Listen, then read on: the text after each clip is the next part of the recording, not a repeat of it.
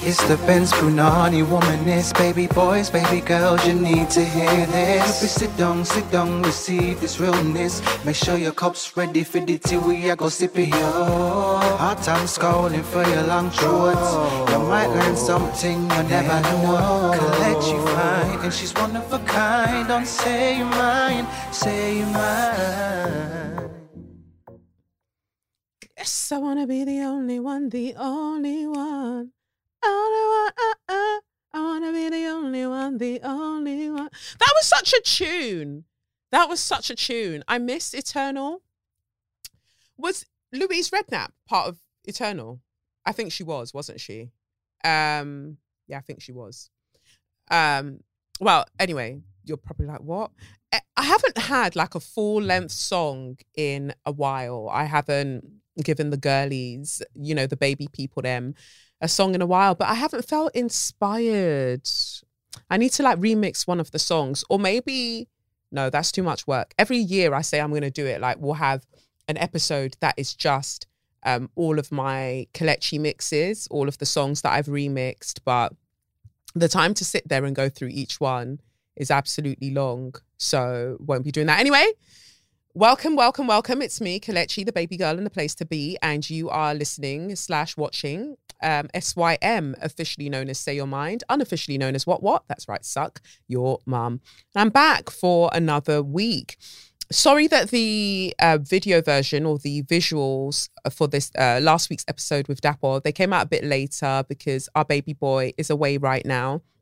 So um, he had to wait till he had Wi Fi to edit and then get the video up for you all. But I know that you enjoyed it because so many of you, bloody hell, wanted to see what Dapo looked like because you really liked his voice. I love that for you.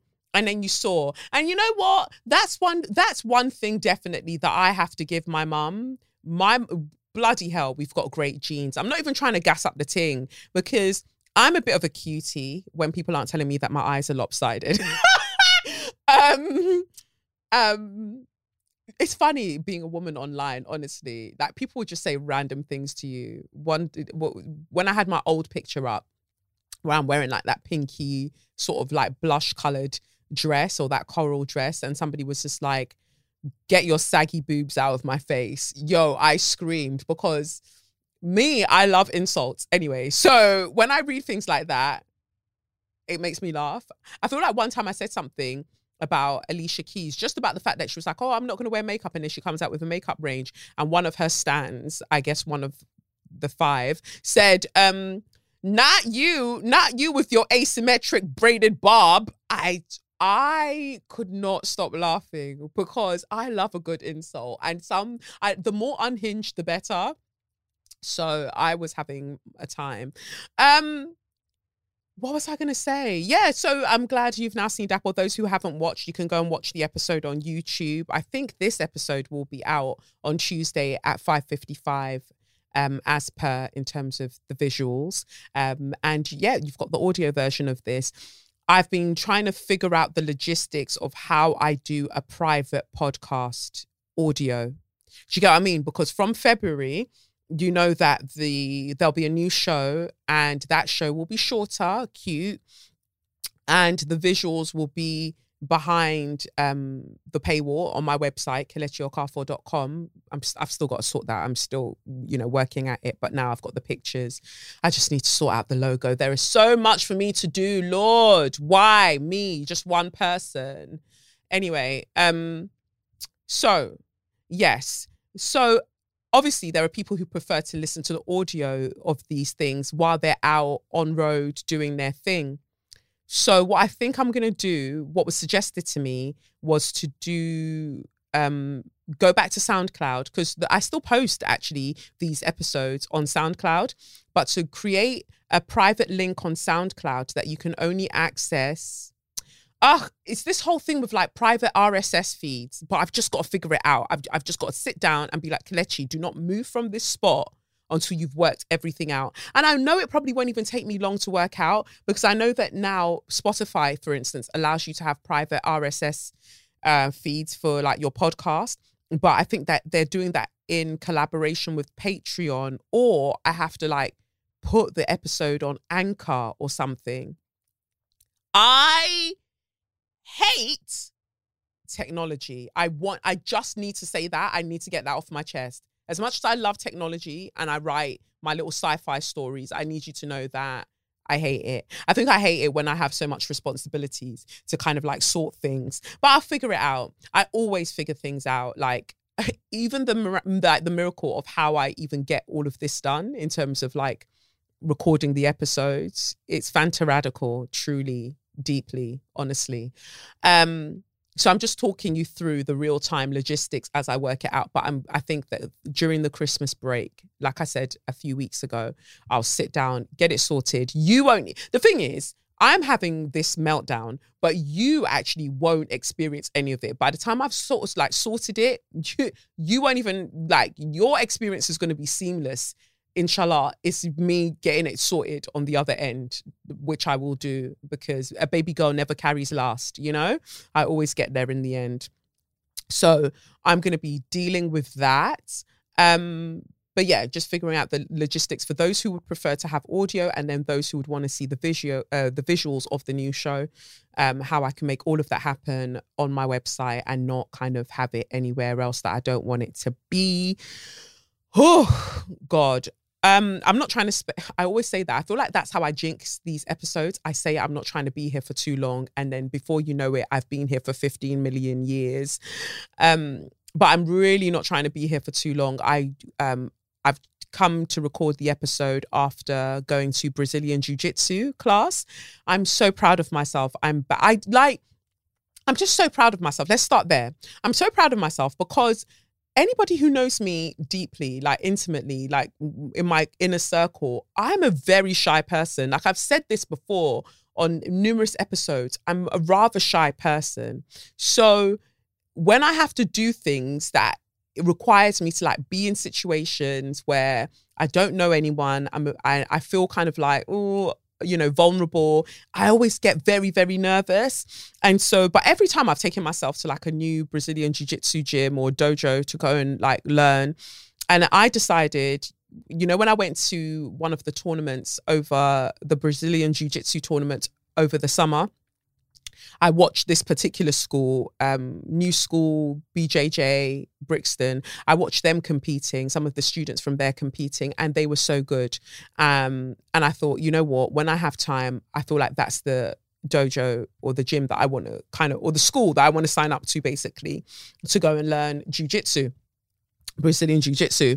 So um, I was meant to start last week, but then I was recording with Dapo the you know the episode, this podcast. So I uh, the timing was just too tight. So then I decided I was going to go this week, and yeah, really nervous about it. But you know, I've got my gi, I've got all of my things, and I just thought you've got to throw yourself into it. You've got to feel the nerves and do it anyway. Um, because you know Brazilian Jiu Jitsu is so intimate in the in the sense that like somebody's crotch is essentially in your face a lot of the time. Their armpit over your eyeballs or your mouth, all of. Like you are close as fuck all of the time. And as somebody that doesn't even like people being that physically close to me, like it's very odd that this is the sport that I said, yeah, boom, this is the sport I want to do. And so I just want to commit myself to it, be in a black owned space, you know, because I've gone to two different um, Brazilian Jiu Jitsu schools over the years and I'm still here as a white belt. You know, at some point you have to sit yourself down and be like, Kelechi, what the fuck are you doing? But in my defense, I started, um, Brazilian Jiu Jitsu as a way to kind of work through the grief of my pregnancy lost, um, my pregnancy lost, my present, my pregnancy loss. Um, so I started and then soon after, I became pregnant with Lev. So then I'm out for a lot of the time. And then then we went into lockdown. We come out of lockdown. I'm like, all right, cool. Let me try a school that's nearer to me. And so I start going to Carpe Diem and start going there. But then things start picking up for me, you know, um, work wise, career wise. So I'm not able to go as regularly as I would like. And also childcare and all of those things. And life was just lifing. And then I've got to write a book. So I, I wasn't able to kind of give it everything. And the thing with um, jujitsu is you can't half ass it. You can't like, oh, I'll do one class a week and I'll improve. You absolutely really won't, you know? So I know that I need to dedicate at least two to three class, you know, dedicate myself to at least two to three classes a week. So I looked at my Sunday. Sunday is the day that I used to record um, the podcast. I thought to myself, well, if I go to a class on a Sunday afternoon, when I finish there, come straight here, record, you know, it's a thing, or record in the morning and then go to jujitsu. It can work either way, and then find two times to go in the week, which shouldn't be difficult, you know. So, um, yeah, I'm just glad to be back. I'm glad to be back, and I really like so far, you know, I've only had one class, but I really like this particular teacher, um, Reese. So he's the one that um, runs, uh, you know, the gym, well, runs the school, runs the Brazilian Jiu Jitsu school. And um, yeah, I remember watching him because he was competing in um, the tournament that I went to over the summer. And I remember watching him and just noticing how, like, not nervous he was. Like, if you are watching him compete, you almost think like, what the fuck is going on here? Because he doesn't seem to be doing much. And then next thing you know, the opponent is in a chokehold and he's won the match. Like Reese has won the match.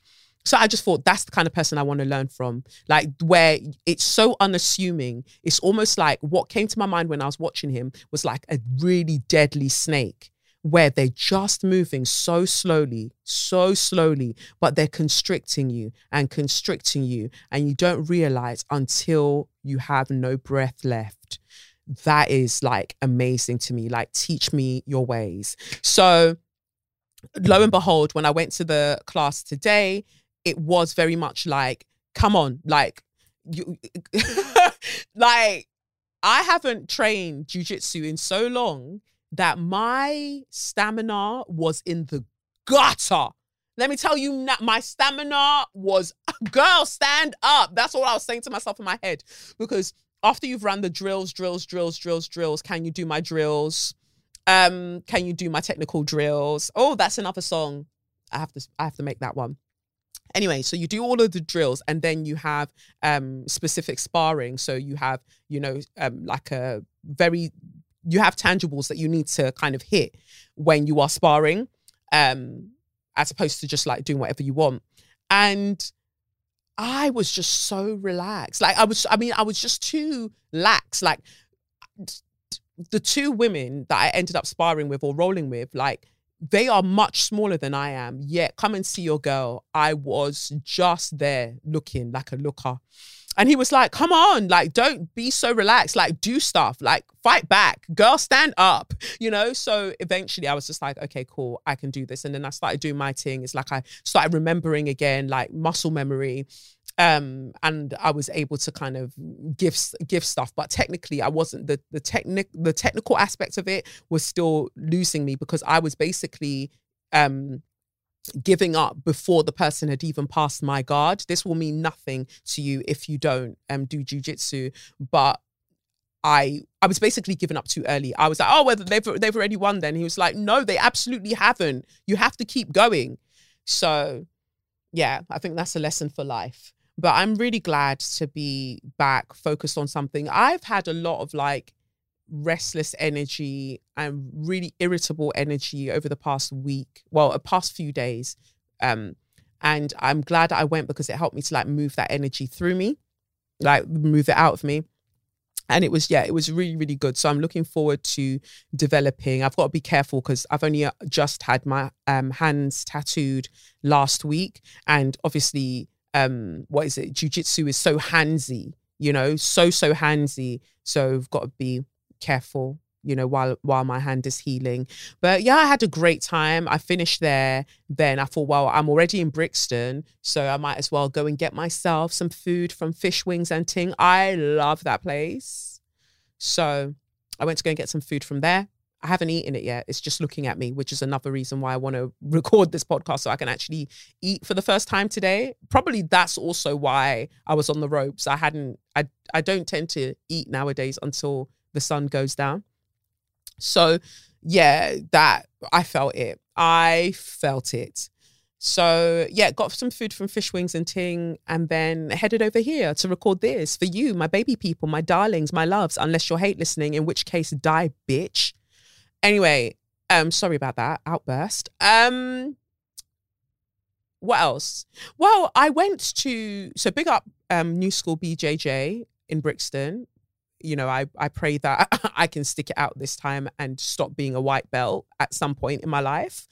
Um, doing all right with guitar. I played a song for y'all on my Instagram page the other week. Thank you all so much for being so supportive because you know it was taking me 17,000 years to switch between chords, but you were all so lovely and you told me that I have the voice of an angel. No, you didn't say that, but I'm I'm saying that that's what you said. Okay? Maybe the angel that was thrown out of heaven. But I love that for me. I love that for me. So um, I'll continue to learn chords and continue to play songs. My ideal, I, I don't know, I feel like, I feel, I don't know how I feel about more children. I mean, I have the children's home, so I'll be responsible for, you know, other children. But I feel like in terms of me birthing other children, I don't know. But the one thing that would encourage me if I were to have any more children, would be that I want one day for myself and my children to form a band. I'd want us to be a band. So I'm playing the guitar and then somebody's on the drums and that but this is the thing. I feel like I've got main character syndrome because I want to play the guitar and I also want to be the lead singer and I don't know how that's going to work. So, we'll see. I don't know what the name of my band would be with my family not the Benzies. No, not the Benzies. I'll think about a name. But um, yeah. And imagine you're bringing children into the world just because you want to form a band. Kelechi, get a fucking grip. um, yeah. But aside from that, what is the what else have I been up to? La- yesterday, last no, what? Saturday evening is the best way to phrase it. Saturday, I was in my yard all day. I just I'm really relishing that Saturday is like my day off now. Um, for now. Well, it was technically not a day off because I still had to have a staff meeting with my um people, my the teachers and everybody, uh, quarterly staff meeting for the pole studio. Um, so but anyway, Saturday I was at just inside. Why? Because I was trying to finish my novel. Guys, baby people, your baby girl has finished her novel. I I finished this novel. I finished this novel. Congratulate me. Please congratulate me because I felt at certain points like I was losing my mind. In the sense that I know what I want to write, but I just couldn't sit down to write it.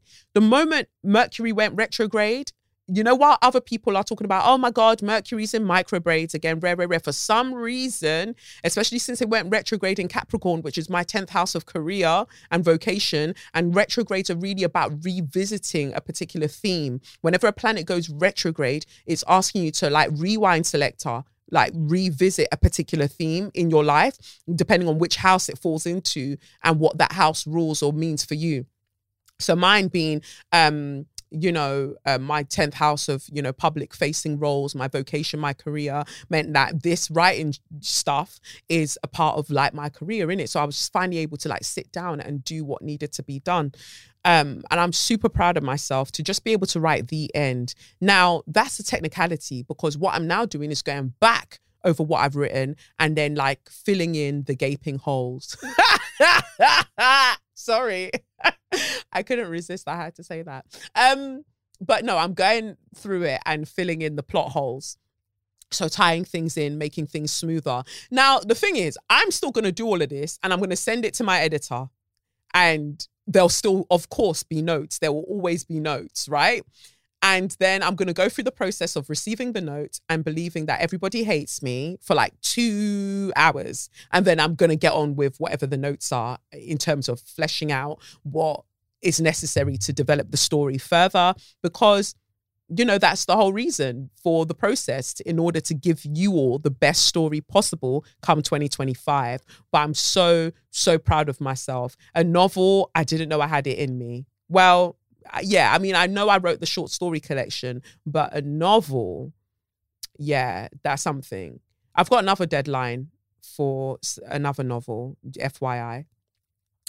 And after that, I'm going back to short story collections. Why? Because I really, really enjoy it. And I've got the sickest, I've got the absolute sickest idea for another short story collection.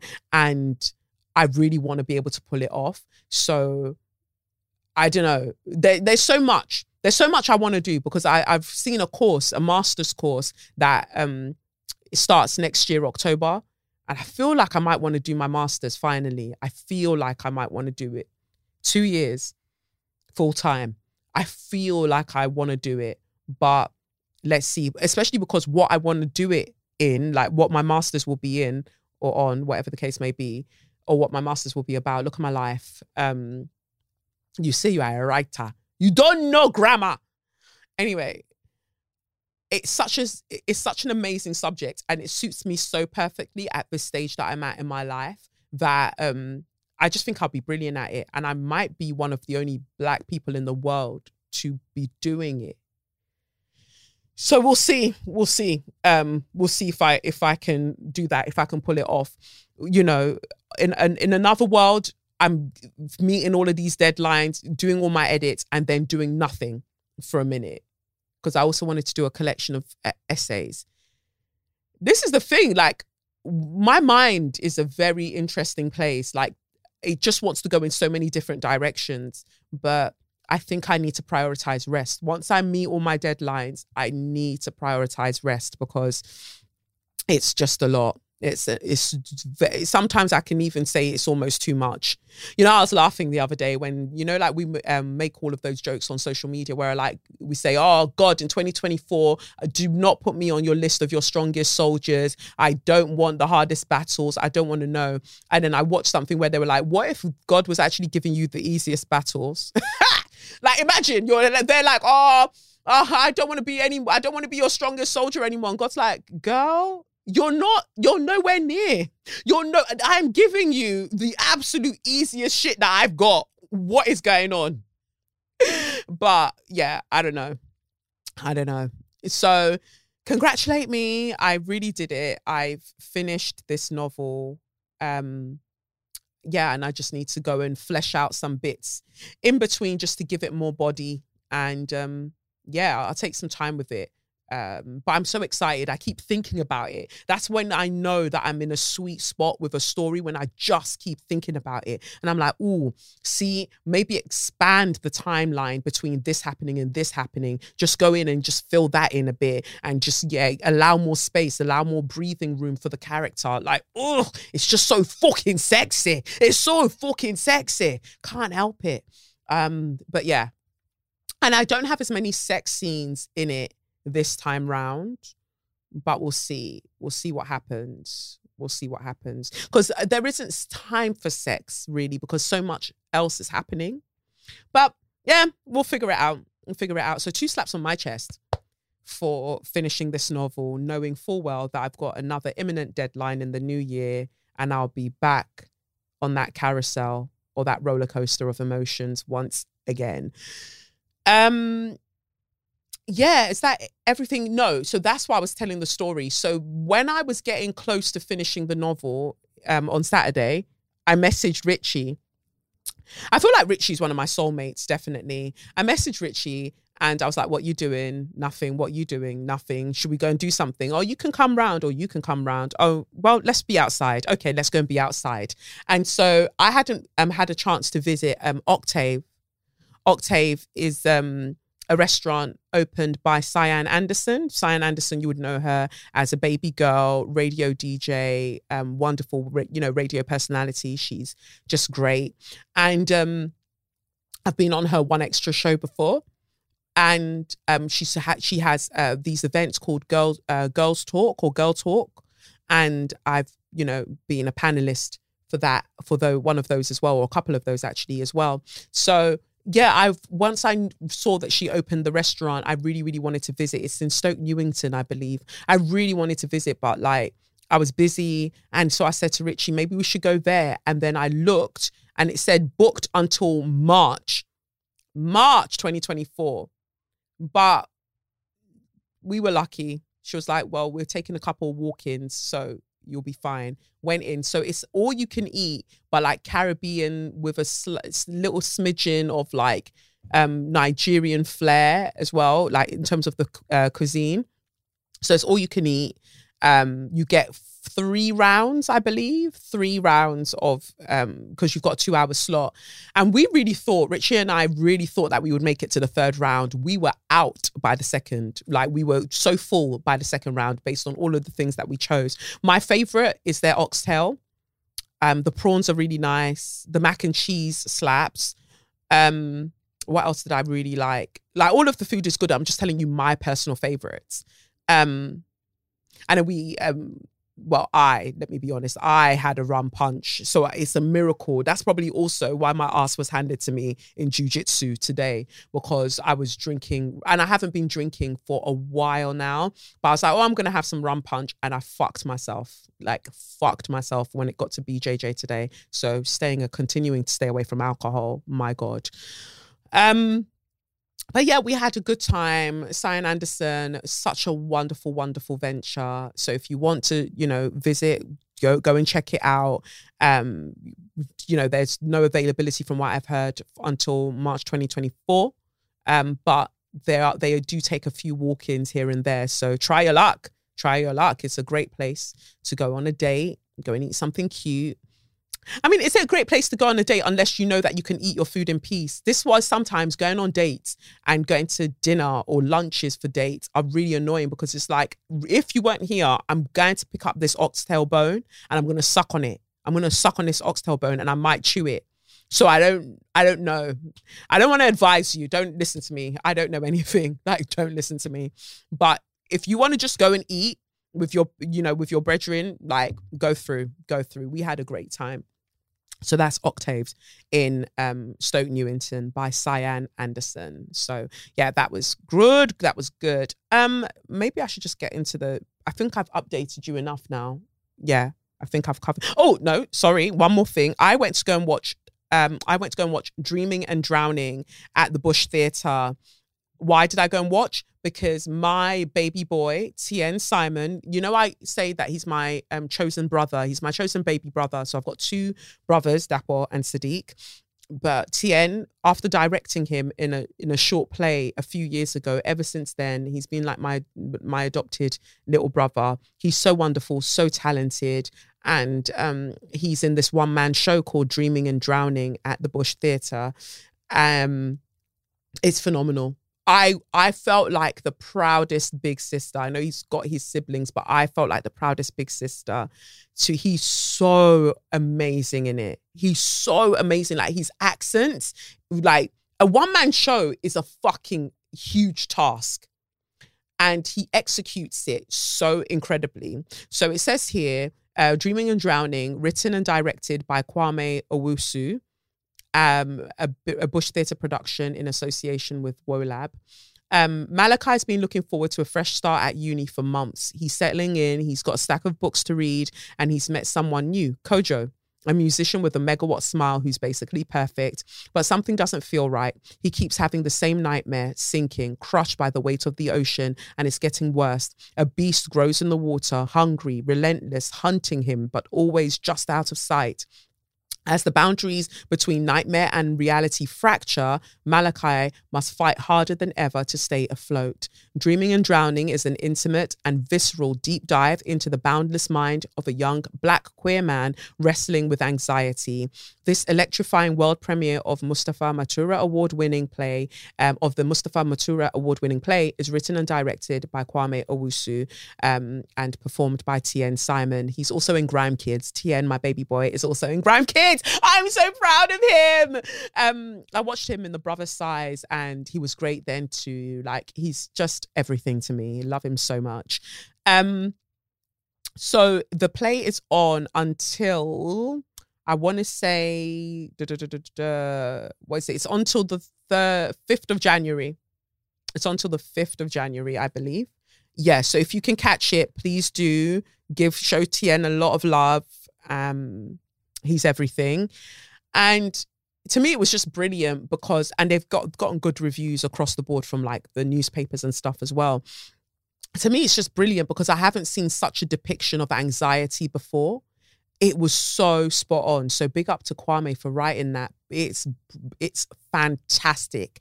Um, the crew that worked on it in terms of the set design, sound design, beautiful work. All of you, fantastic stuff.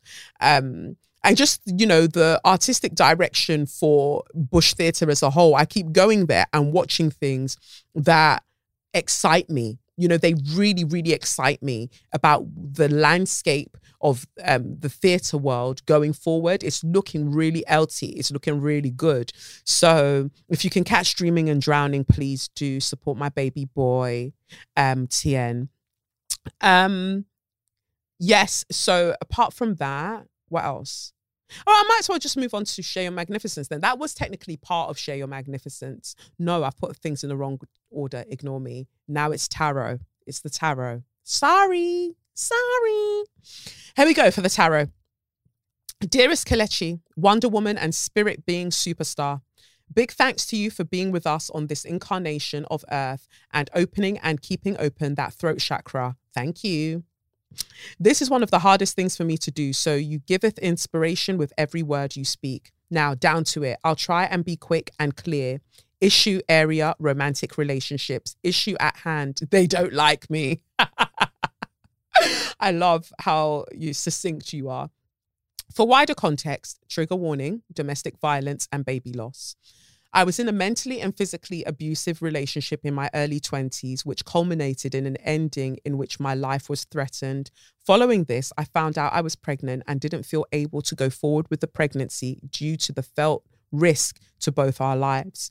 I spent most of my 20s highly functioning on the outside, but not really there.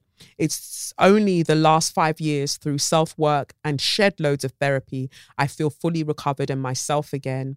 I have tarot readings at least once a year religiously as like as I like a reflective pause and additional readings of something arises and I feel I need support on. I also read for myself and others and spent much of lockdown cultivating my ancestral relationships.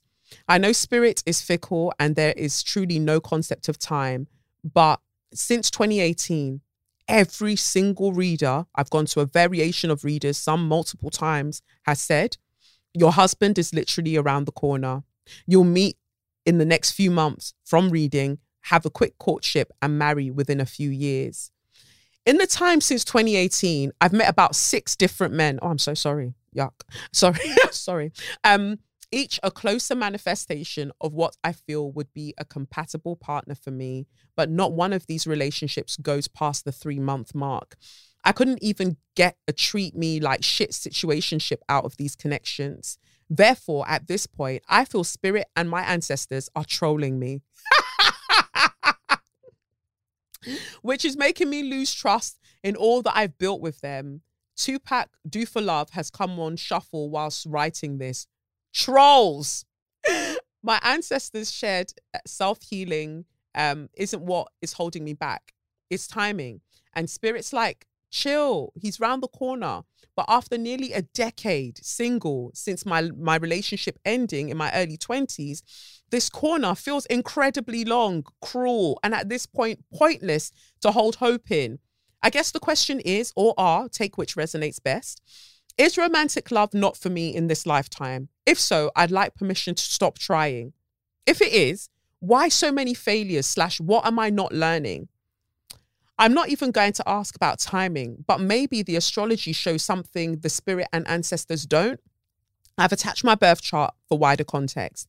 You can probably tell from the sentence structuring and bullet points above that um, the Virgo rising wants their presence to be known. Yep.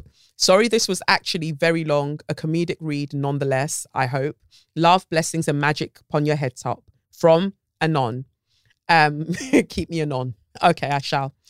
Um, forgot the birth chart. Here we go. Let's get into it. Okay, so I'm trying to see that seventh house, baby. Uh-huh. So yeah, your um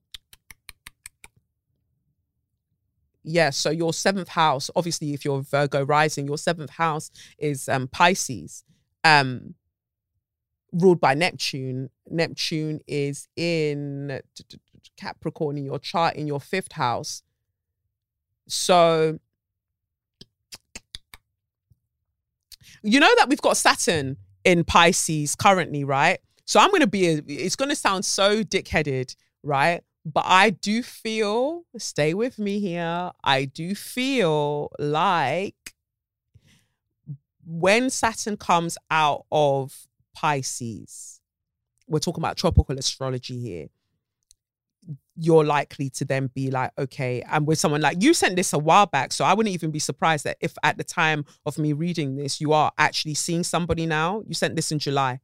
So I wouldn't be surprised if by the time of me reading this, you are actually maybe dating somebody now and seeing how it goes. But even if that's not the case, I feel like when Saturn, um, because Neptune's also in Pisces currently as well. So that would mean that your seventh house has felt very hazy, almost dreamlike, like it feels like you can't root anything to the ground, like you can't lock anything in or lock anything down.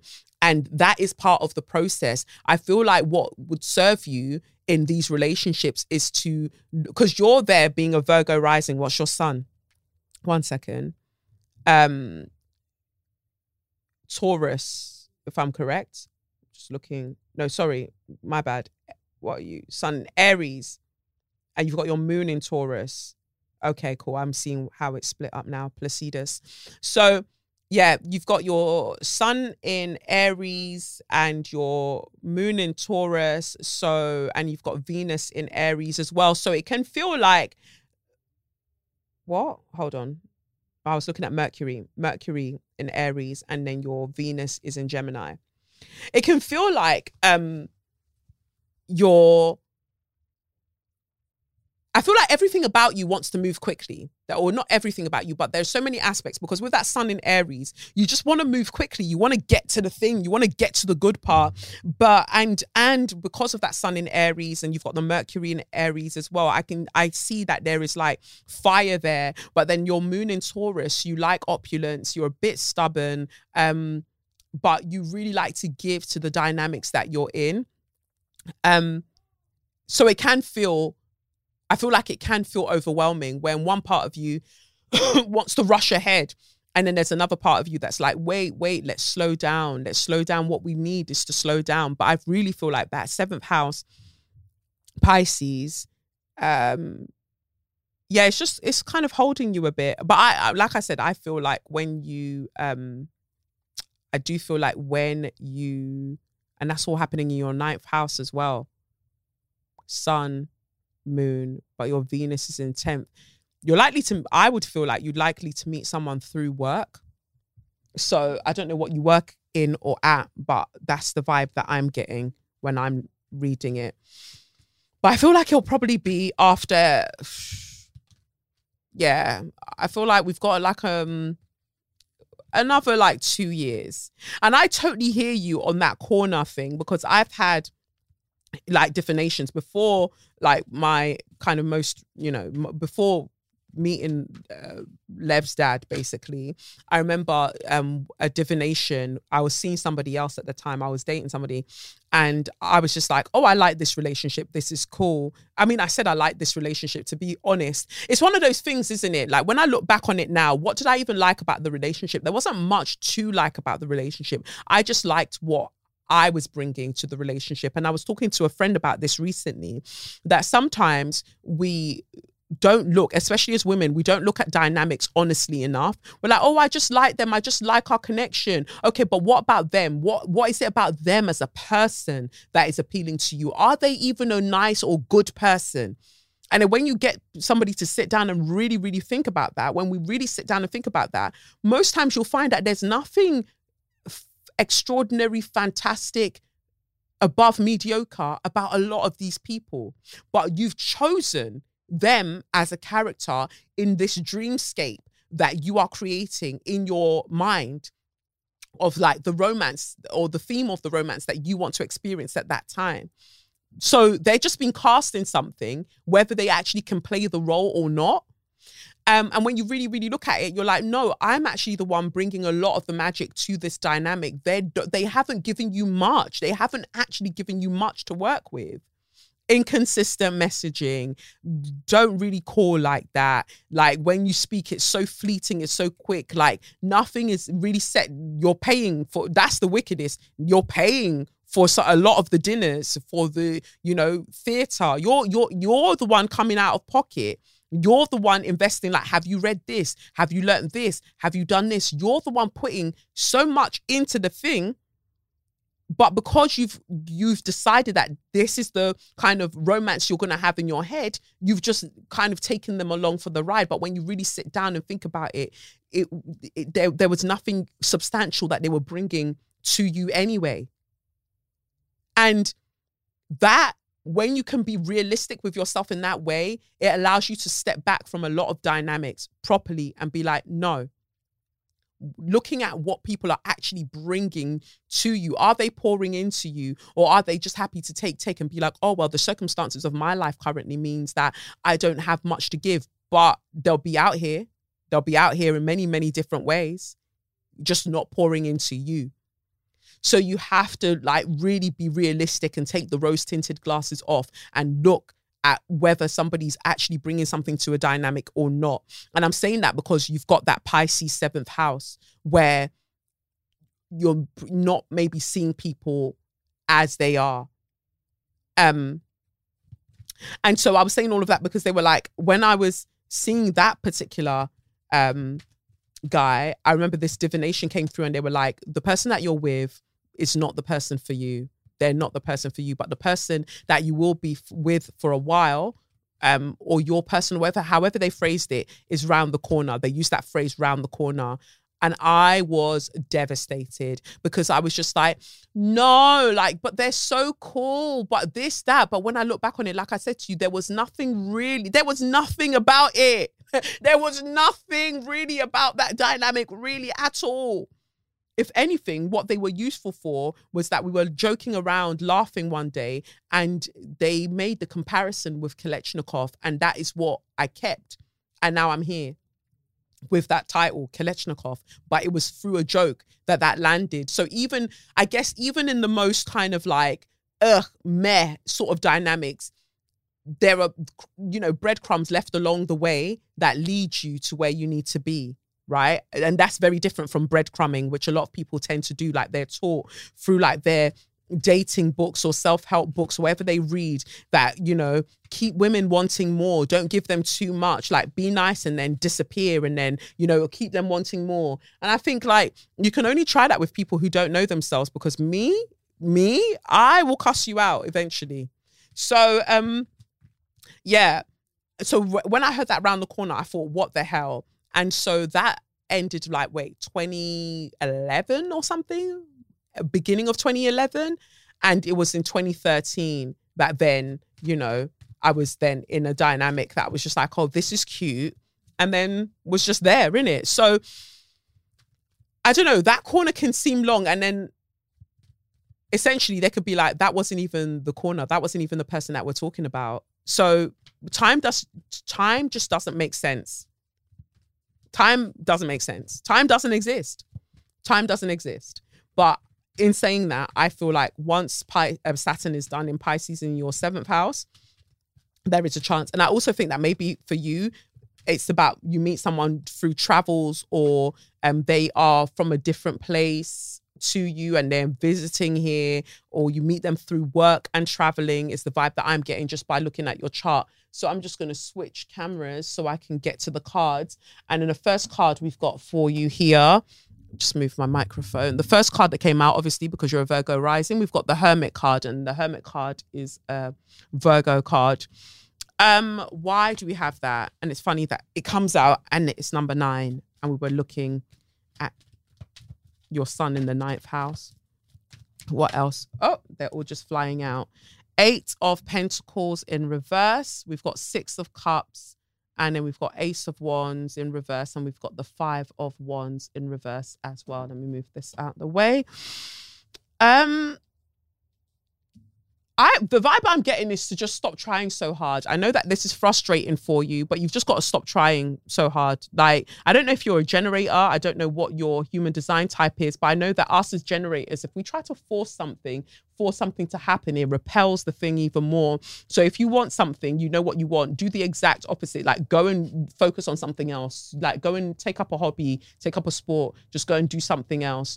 Um, because the more you try and focus on that thing, you push it further away. So the hermit card is really telling you to go within, like you're writing the email going, well, it's just love not for me in this lifetime. Now, baby girl, you know that's bullshit you know that's bullshit. You know that, like, you know, you can feel it. If anything, why you're so frustrated is because you can feel the frequency, you can feel the energy of the love. And so, therefore, it's just like to you, it's just like, but why is it not physically manifesting? Because I can feel it. I can feel that there is somebody um, that I am meant to be with. I can feel it. But then you're interacting with these people and then it's not quite that. You know what I would suggest? I suggest writing a list. I think that that would help you. I suggest writing a list of um the kind of person that you actually want because do you even know the kind of do you know what qualities what characters you want in this um, in a person? Because i feel like when you write it down it's so much easier for you to see if somebody isn't quite aligning with that and it makes it easier for you to keep moving. Because the six of cups here talks about some kind of reconciliation but it also talks about soulmates um and past lives the six of cups energy. You see like two children like in terms of like memories and things. And ace of wands in reverse um yeah you feel like giving up and you're vexed because they the ancestors pick that up like you're vexed because we've got the five of wands in reverse here. And they're like stop beefing us. Like stop trying to like move aggie with us.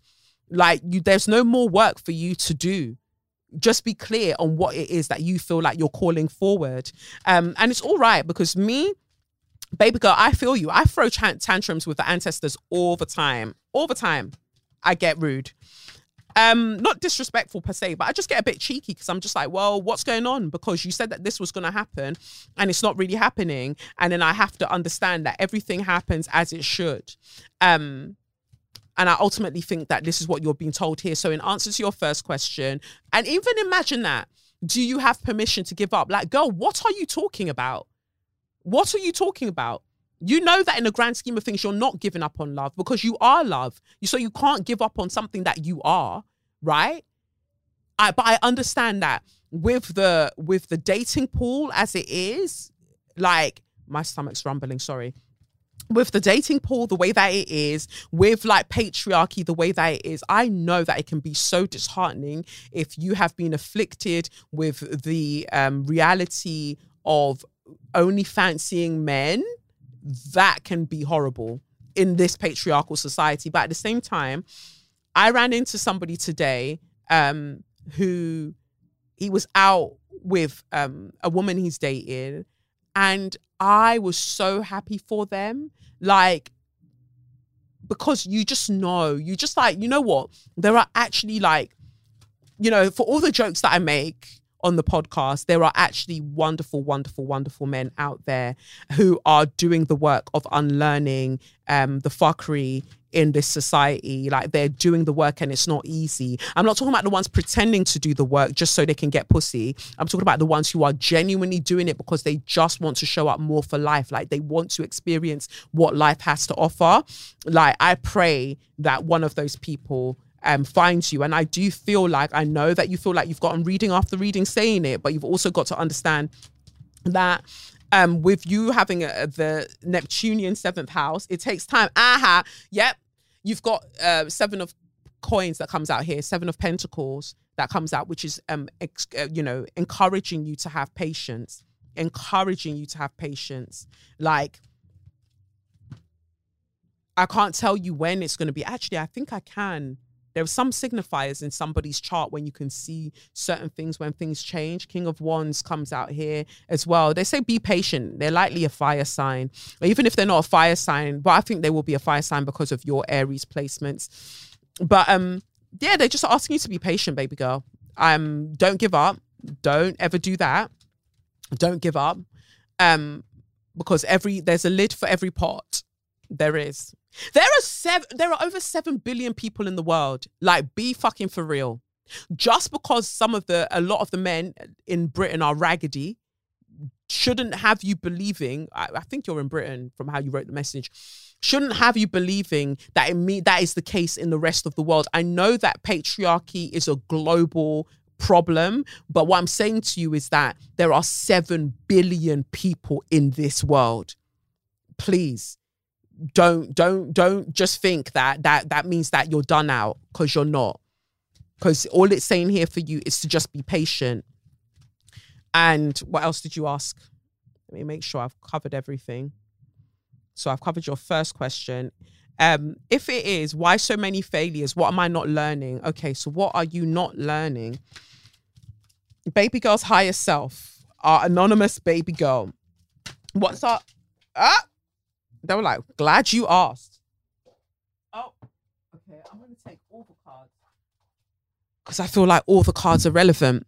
All right, because they just jumped out of the deck. So the first card is like what you're not learning is um Four of Pentacles. You're holding on too tightly to um what your idea of um safety or sorry what your idea of stability is in relationship and i understand especially if you've experienced like domestic violence and things like that and you've experienced a lot of trauma as um, a result of relationships you um will hold on to certain things and then now i'm seeing the emperor in reverse the emperor uh, represents the sign of aries I'm seeing the Emperor in reverse, and I'm looking at the number four. The Aries, uh, the Emperor is also number four.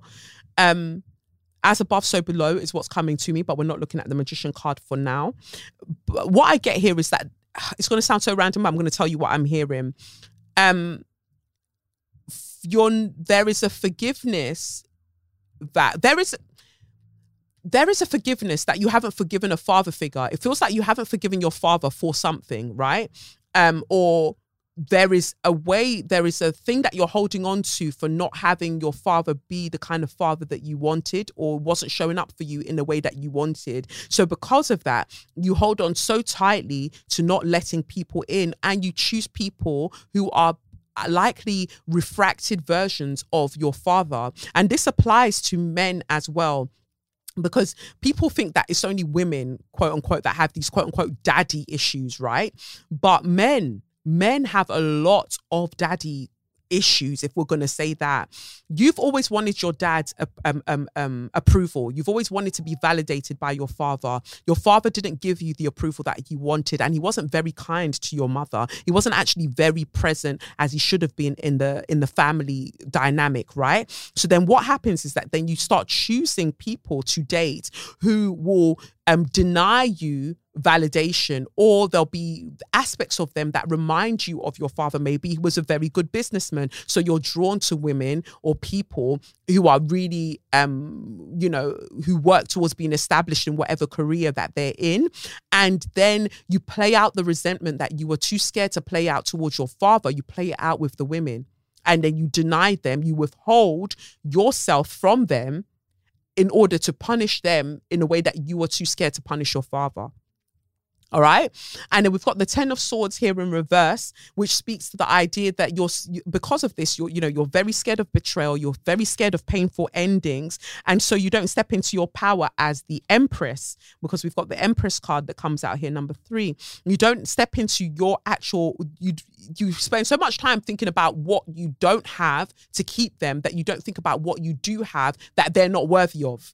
Right and then we've got the King of Pentacles that comes out as well. So I feel like you're the you're the Empress, and then you're going for kings. Like you're going for people who aren't necessarily equally yoked to you.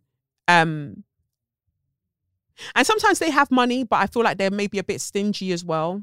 I don't know. And then we've got the Justice card in reverse here, Libra card. Um, when I see the justice card in reverse, it's like you already know from the beginning that it's, there's not there isn't a balance. You maybe sometimes you're you know a lot more than they do, or you um something. There's always an imbalance. Maybe they have a bit more money and so they try to control you with the money that they have or they don't have money and then you're treating them like projects that you're trying to fix. Remember we're not dating projects. We want to date people right? You it's you can't keep choosing renovation projects or um charity co- uh, causes like oh i'm the- they're, they're you know they're this way now but i can fix them. It's like having broken wing syndrome. You you see this bird with a broken wing you're like oh i'm gonna fix them i'm gonna fix them. And it's like you need to stop being a sanctuary or a rehabilitation center for um, men who don't actually want to do better. They don't want to do better. Wow that felt like a drag. Sorry. I feel like all of us got told. Hold on. Um I feel like those are all the cards, but yeah, I do see here. Sorry, I was going to say those are all the cards. I do see nine of Pentacles. Um, so there's there is a very extremely so many cards fell out for you. Fucking hell, there is an extremely slow moving energy towards you. Again, Pentacles. Um, so they'll have like I feel like they'll have strong um Earth sign placements, or be a fire sign, and or be a fire sign. Um, so Knight of Pentacles, so Earth sign. Well, yeah. Um, and I see Nine of Pentacles in reverse. So it's saying that girl, stop it. You're not gonna be single forever. Um, doing up all the limit, independent. Throw your hands up at me. Um, so yeah, spirit's just telling you to like stop whiling out. Your message is very simple. Stop whiling out. Um, you'll be all right. And you said not to give you a time. So I'm not gonna give you a time frame. I'm just saying to you, um, you'll be fine. Time is a construct, but that frequency, that energy that you keep feeling, stay in that frequency because like finds like. Yeah. Like finds like. Think about writing that list, like I said. Be practical since you love being a Virgo rising so much, since you know every fucking thing, um, since you got your degrees. Um, write a list of the characteristics that you are looking for in a person. Then write a list about the kind of person you want to be in the like in your best timeline in the optimal timeline write a list of how you would like to show up in relationships because sometimes we get bogged down with who the other person should be but in re- re- response to that who are you going to be for this person? Right? It's a two-way street. Well there are multiple streets because it's multi-dimensions um sorry going into another universe. But the point is who do you want to be? Who is who how do you want to see yourself showing up in relationships? And write that list as well and compare them. Compare them. Like what can you be doing in your life that puts you you know in the optimal frequency to meet this kind of energy that you're calling towards you? So i pray that that resonates because i was really talking for a while um and just saying things because you know i just be talking but I pray that that resonates with you. Now we can actually go to share your magnificence. So, oh, and for those who want readings, you know what to do. You can go on my website, kelechiokafor.com, and you can buy a one question email tarot reading, or you can buy a gift card. And that gift card, once you've bought it for yourself or for a loved one, only if they're interested, don't buy it for people if they're not. Um, email my PA, PA at kelechiokafor.com, and she will book you in a date in my diary for me to do the reading for you. I think that that's just the simplest option and it's going really well so far. I keep seeing like all of the things popping up in my um, calendar for people I'm yet to read for. And I'm really, really excited that this is so popular with you all, that you've been buying these um, gift cards. Um, I know you've wanted them for a while. I didn't see how it was going to work out. And now it's working. So I'm really, really glad that you're also enthusiastic about purchasing those, as well as the one question tarot readings. I love doing that for you. Um, so yeah, into um magnificence. Magnificence, I just wanted to say rest in peace to Andre Braugher, Braugher. Um, who was Captain Holt in Brooklyn Nine Nine? I really enjoyed. I used to enjoy watching Brooklyn Nine Nine, um, and more so, I mentioned him a few weeks ago when I was talking about um, City of Angels, how I went back to rewatch City of Angels and how great it was. And yeah, he passed away at the age of, I believe, was it 65, which is super sad. Um, none of us know how long we have. So, like, let's get our shit together. You know, he's such a wonderful actor. So he just seemed like the greatest of vibes. And I love that he was in City of Angels, which is like one of my favorite films. So, yeah. Um, what else? Okay, well, let's get to well, two slaps on your chest, two heavenly slaps on your chest. Like, have the best time in the ancestral realm. They'll love your acting chops. Um, okay, so for So You Mad, Prince Harry was awarded one thousand was one hundred and forty thousand six hundred pounds because for the phone hacking scandal with the Mirror the newspaper that he's been tussling with in the courts for a while now.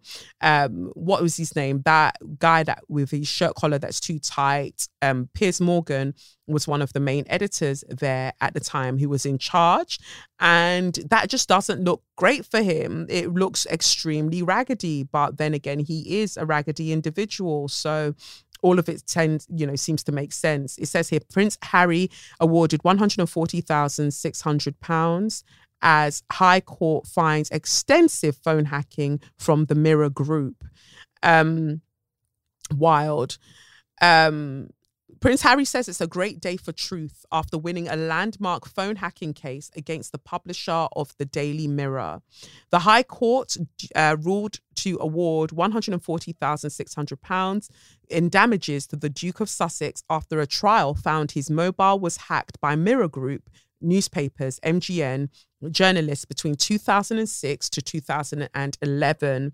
Mr. Justice Fancourt um, stated that the media group, which includes the Daily and Sunday Mirror and Sunday People, had been involved in extensive phone hacking techniques on a widespread and habitual basis.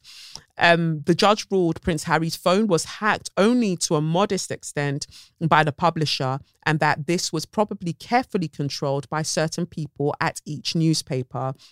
He added, there can be no doubt that editors knew about the hacking and other illegal information gathering. And that's very true because that means that then Piers Morgan, you knew, you raggedy bitch, when you were lying, you knew. Okay. Former editor Piers Morgan denied knowing about the practice in a statement, hitting back at the decision and said, I had then and still have zero knowledge of how that particular story was gathered. Shut up. I also want to reiterate, as I've consistently said for many years now, I've never hacked a phone or told anyone else to, and nobody has provided any actual evidence to prove that I did. Girl, shut up. Mr. Morgan also accused the prince of exploiting his own family this is a guy who has repeatedly trashed his family in public for hundreds of millions of dollars, even as two of its most senior and respected members were dying, his grandparents. Look, they were on their way down. They were on their way on that escalator down. What Harry had to say or didn't say had nothing to do with the fact that Lucifer was calling them to come and join him in a very hot room. Okay? Anyway, um, it's hard to imagine, frankly, more appalling behavior than that. No, hacking the phone of a dead girl seems more appalling than that. But go off. Um, Piers Morgan alleged that Prince Harry wouldn't know the truth if it slapped him around his California tan face. Oh, so you're jealous that he has a tan and you, your face is just lagging and slacking all of the time. It's a shame. Um, while the Duke called it a great day for truth following the High Court decision, uh, the Duke of Sus- uh, Sussex's lawyer, David Sherborne, said the ruling makes it clear editors such as Piers Morgan, Mirror Group directors and their legal team clearly knew about phone hacking. The judgment lists a number of times when Mr. Morgan was said to be aware of phone hacking and that evidence had not been contested. The judge also said he found the evidence surrounding Mr. Morgan's involvement to be credible and nothing produced by the Mirror Group contradicted it. In a statement read out on his behalf, Harry said, Today is a great day for truth as well as accountability. This case is not just about hacking, it's about a systemic practice of unlawful and appalling behavior, followed by cover ups and destruction of evidence, the shocking scale um, of which can only be revealed through these proceedings. The statement added.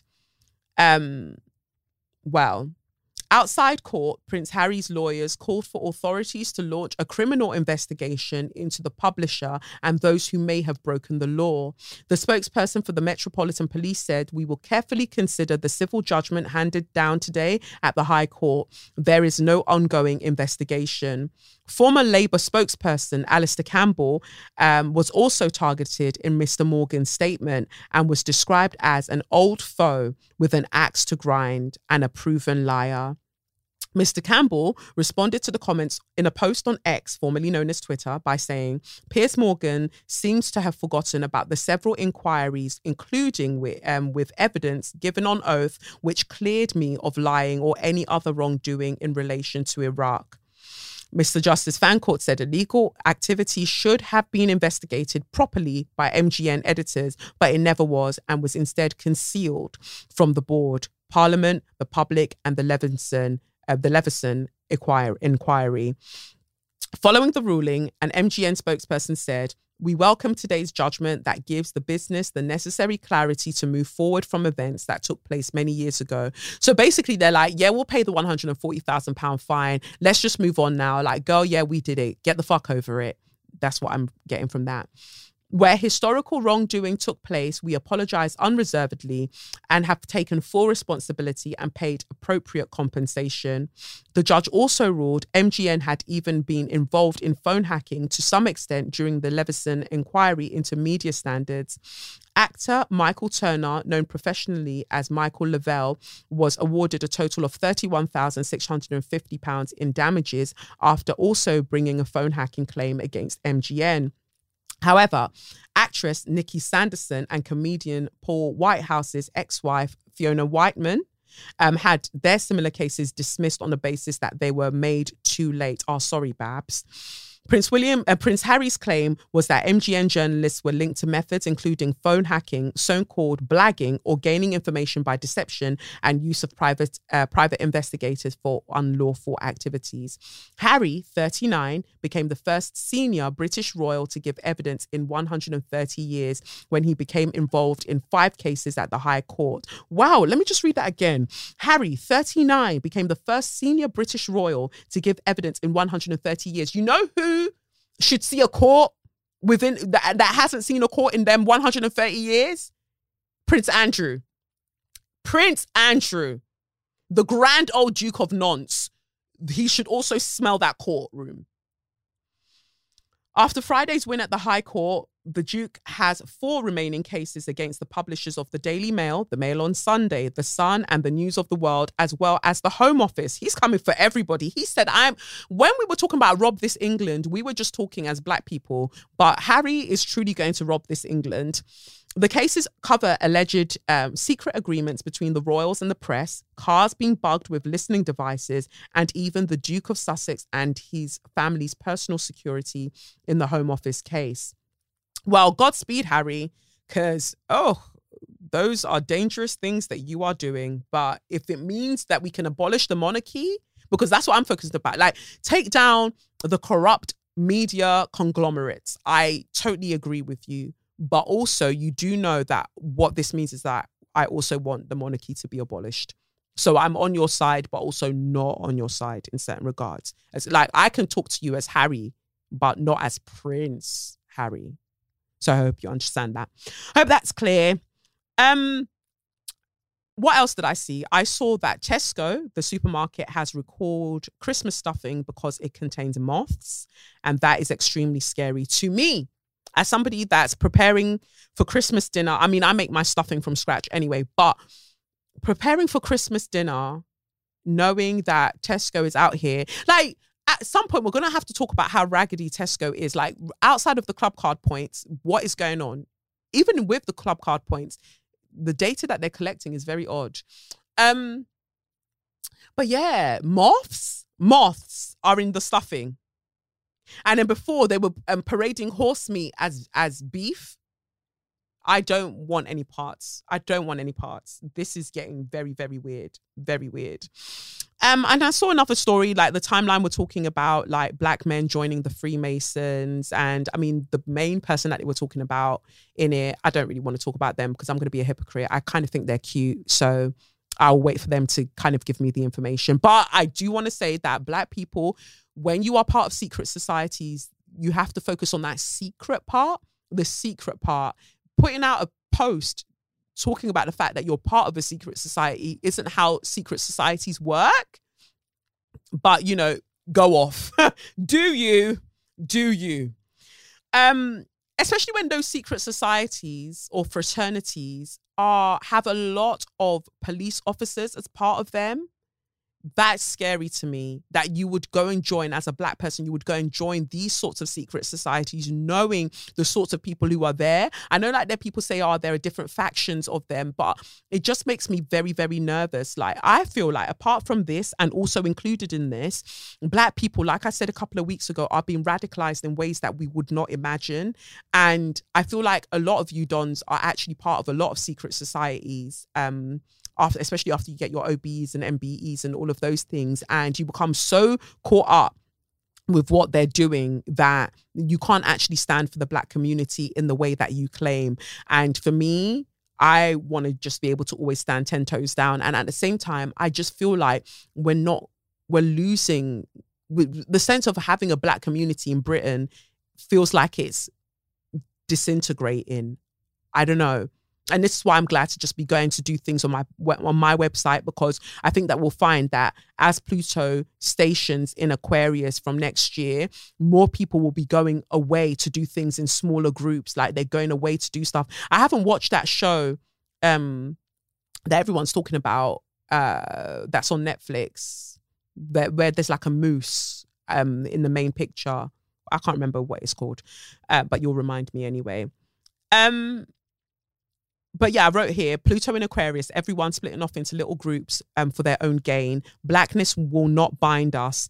Um, secret spaces will be what people kind of head towards. Blackness will know, like, I feel like in about 10 years, blackness will not be enough to be like, oh, you're black, I'm black together. No, because people have very, very different agendas. So, what else can we um, bond with that isn't about blackness is what you're going to find that that's where people are moving towards.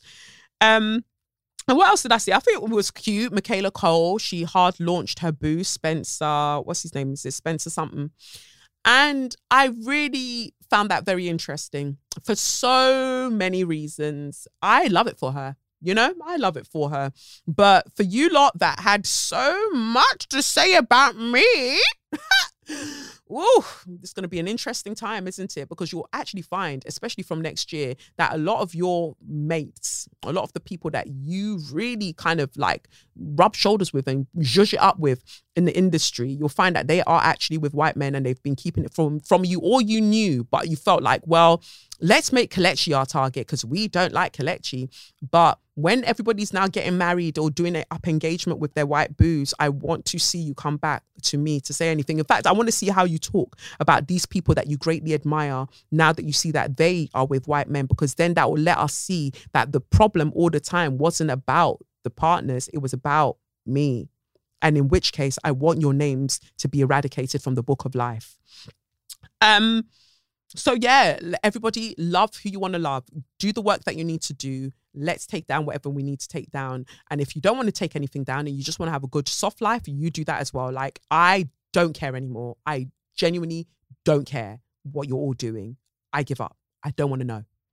Um so for this week's poll, there was a video that was circulating around social media or on social media where there's a black man on the tube. That's the subway for those of you who are not british. Um, and he's smoking crack on the tube. Now people have been writing well imagine you're breathing in s- secondhand smoke that's crack laced.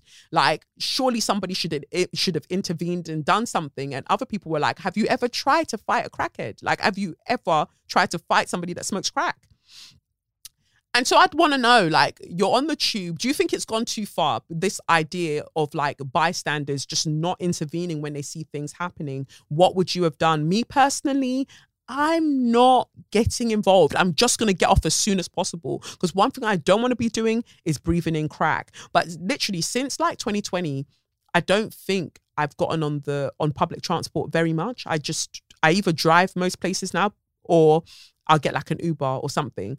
I tend to avoid public transport. I mean, that's a privilege, of course, I know that. But um yeah, I for this very reason, I just don't know how I would react if somebody was just there in my train carriage smoking crack. So yeah, would love to know what you would have done about that.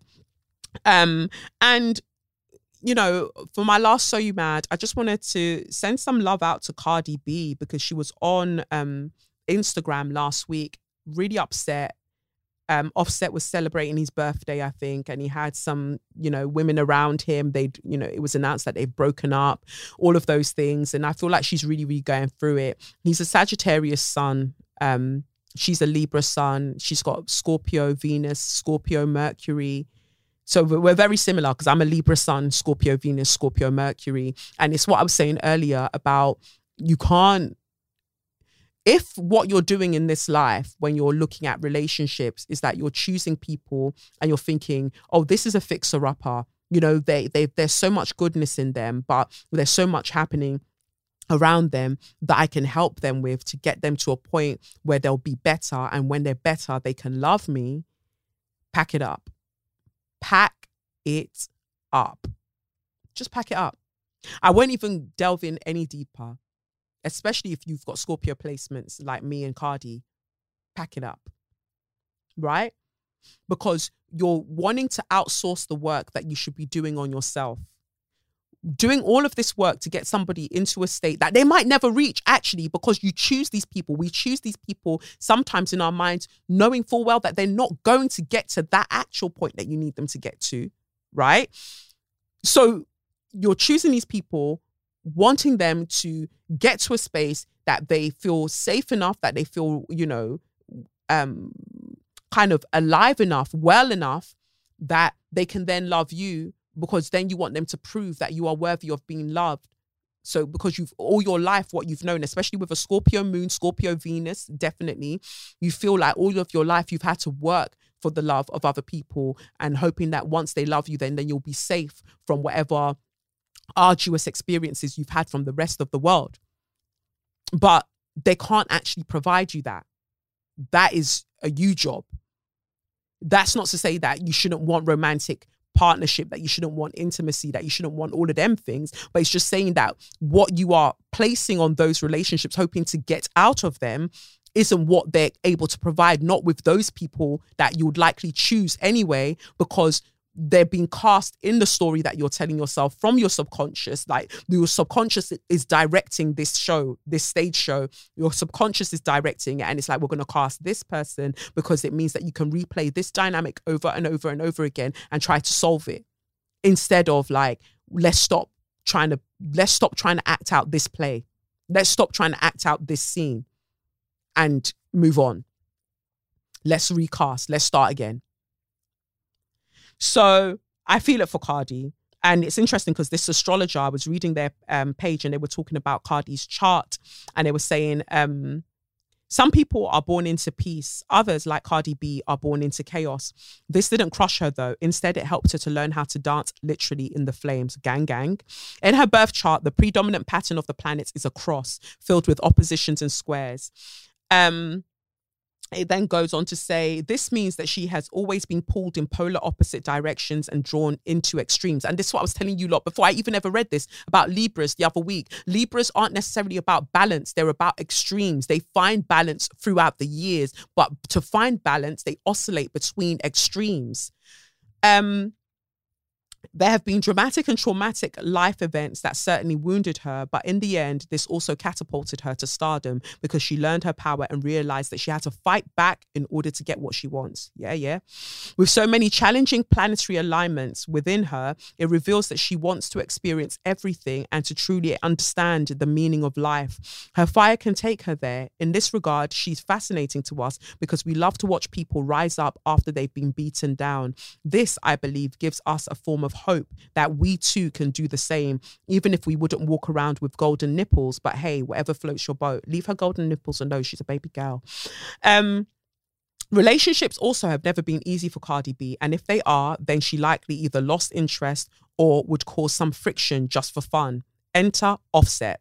The two have been married for a while now, and despite their many on and off dramas and potential cheating scandals, the two seem to be happier than ever. But what is their astrological compatibility? As I mentioned before, with Cardi B being a Libra sun, she craves partnerships like she thirsts for air. She loves to have a partner in crime in order to validate some of the tumultuous emotions and thoughts that she experiences. Also, in a sense, they help um, to simmer down the fire within her and help her to balance her life out. Offset, who is a Sagittarius sun, is excellently matched for her because people born within this fire sign live for adventure, like the spice um, of the spontaneous and aren't afraid of a bit of drama. In fact, all of all the zodiac signs, Sagittarians need that more than almost anything to keep themselves interested in a union without running off to do their own thing.